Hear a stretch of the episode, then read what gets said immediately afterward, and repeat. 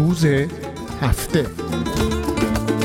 نماشوم در طی بیش از 19 سال فعالیت خود فراز و نشیب فراوان را پشت سر گذاشته. یکی از عمده ترین چالش های ما تهمت وابستگی به سفارت جمهوری اسلامی ایران بود. در حقیقت تا زمانی که سفارت جمهوری اسلامی در آتاوا فعال بود وابستگی به سفارت تهمت مزخرفی بود که هر کس از دیگری خوشش نمی آمد از آن سوء استفاده می کرد.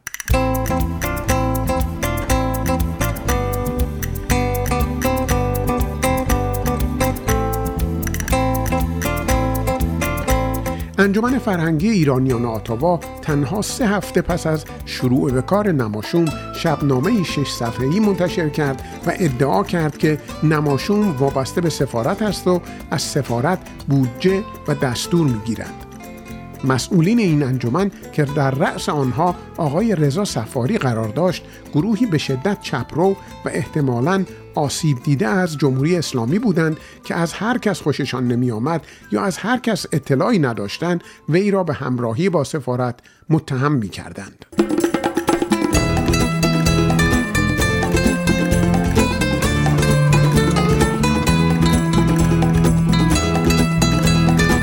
انجمن مزبور در شبنامه خود که از انشای ضعیف و فاقد هر گونه اصول ادبی برخوردار بود ادعا کرده بود که نماشوم وابسته به سفارت است و سردمدار آن مهدی فلاحی در امریکا دکترای خود را گرفته است. از صحت ادعاهای آقای سفاری همین بس که من هرگز بیشتر از یکی دو هفته و برای تفریح در امریکا نبودم و دکترا هم ندارم.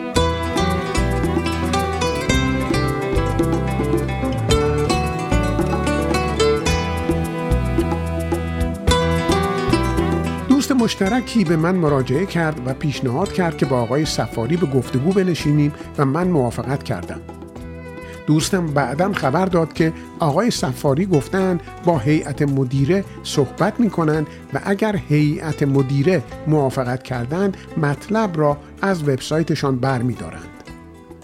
مطلب به صورت چاپی قبلا پخش شده بود و یک نسخه آن هم به دست من رسیده بود.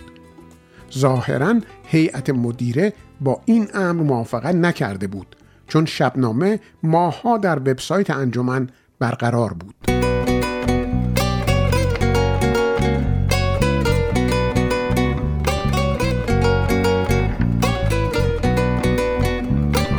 و اما انجمن فرهنگی ایرانیان آتاوا که هیچ ربطی به پاکسوی فعلی ندارد ماجرای جالب خود را دارد. در سالهای اولیه دهه 90 این انجمن یک انجمن خودجوش و مردمی بود که هر سال در آتاوا انتخاباتی برای هیئت مدیره برگزار می کرد. در هر انتخابات 70 80 نفری شرکت می کردند و 7 نفر به عنوان اعضای هیئت مدیره انتخاب می شدند. در سالهای 93 یا 94 ناگهان بیش از 300 نفر هواداران مجاهدین در انتخابات شرکت کردند و به طرز شگفتانگیزی 6 نفر از مجاهدین و آقای رضا سفاری به عنوان هیئت مدیره انتخاب شدند. در همان سال بود که هواداران مجاهدین در تمام پایتخت های دنیا در یک روز به سفارتخانه های جمهوری اسلامی ایران که اصلا مثل امروز محافظ و در و پنجره محکمی نداشتند حمله کردند و سفیر و کارمندان سفارت را با چوب بیسبال مضروب و زخمی کردند. به عبارت دیگر مجاهدین تصمیم گرفته بودند در یک اقدام حساب شده مراکز قدرت را به دست بگیرند.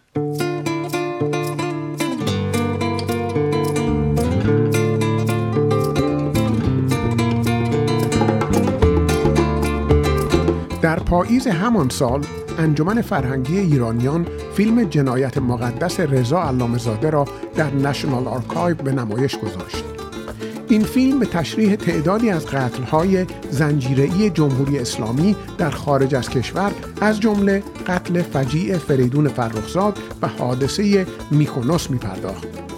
من و خانواده‌ام به تماشای این فیلم رفتیم. در سالن انتظار میزهای متعددی از سوی گروه های سیاسی تشکیل شده بود که در آن کتاب و نوار می قسمت مجاهدین از همه مفصلتر و بارستر بود و تصاویر بسیار بزرگ مریم و مسعود رجبی نیز نصب شده بود. انجمن آقای رضا سفاری را که به نظر من عضو مجاهدین نبود برای ردگم کردن به عنوان رئیس هیئت مدیره برگزیده بود. آقای سفاری به سراغ میزهای گروه ها می رفت و از آنها می خواست چون برنامه از سوی انجمن تشکیل شده و آنها اجازه نگرفتند باید میز خود را جمع کنند. گروه ها مخالفت کردند و سر جای خود ماندند. لحظاتی بعد آقای سفاری همراه با مأمورین به سالن انتظار برگشتند و میزهای تمام گروه ها به جز مجاهدین را برچیدند.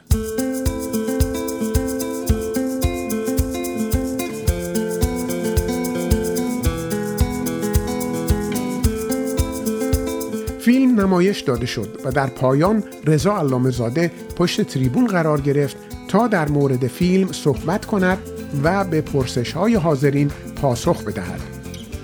اما حتی قبل از اینکه علامه زاده حرفی بزند یکی گفت آقای علامه زاده جمهوری اسلامی رو ولش کن مجاهدین همین امروز جلوی فعالیت ما را گرفتند و میز ما را برچیدند فریاد خفشو خفشو بلند شد چند نفر دیگر هم به اعتراض برخواستند و حرفهای نفر اول را تایید کردند. فریادهای خفشو و مرگ بر منافق شدت گرفت و من و خانوادم همراه به بسیاری خانواده ها از ترس درگیری و زد و خورد سالن را ترک کردیم.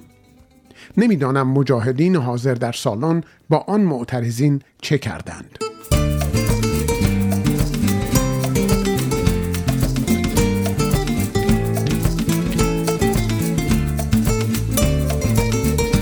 مجاهدین خیلی زود فهمیدند که حرکت تند و چپروانه آنها جز نتیجه معکوس و منفی برایشان حاصلی به بار نخواهد آورد.